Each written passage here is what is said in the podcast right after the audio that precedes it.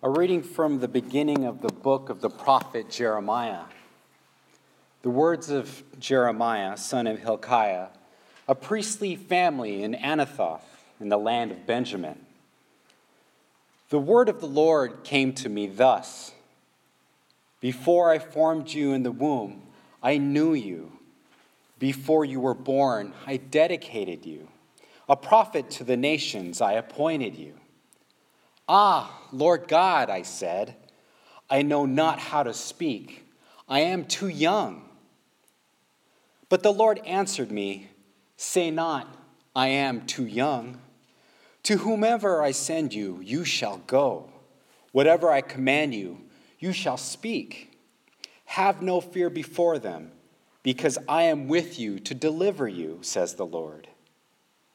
Then the Lord extended his hand and touched my mouth, saying, See, I place my words in your mouth.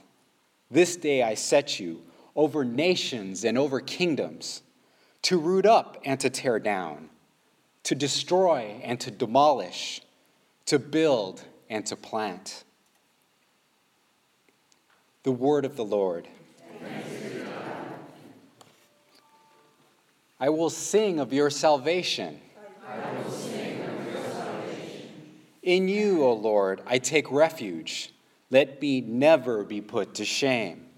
In your justice, rescue me and deliver me. Incline your ear to me and save me. Be my rock of refuge, a stronghold to give me safety. For you are my rock and my fortress. O my God, rescue me from the hand of the wicked. For you are my hope, O Lord, my trust, O God, from my youth. On you I depend from birth. From my mother's womb, you are my strength.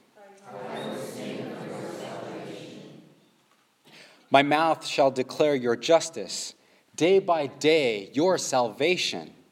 O God, you have taught me from my youth.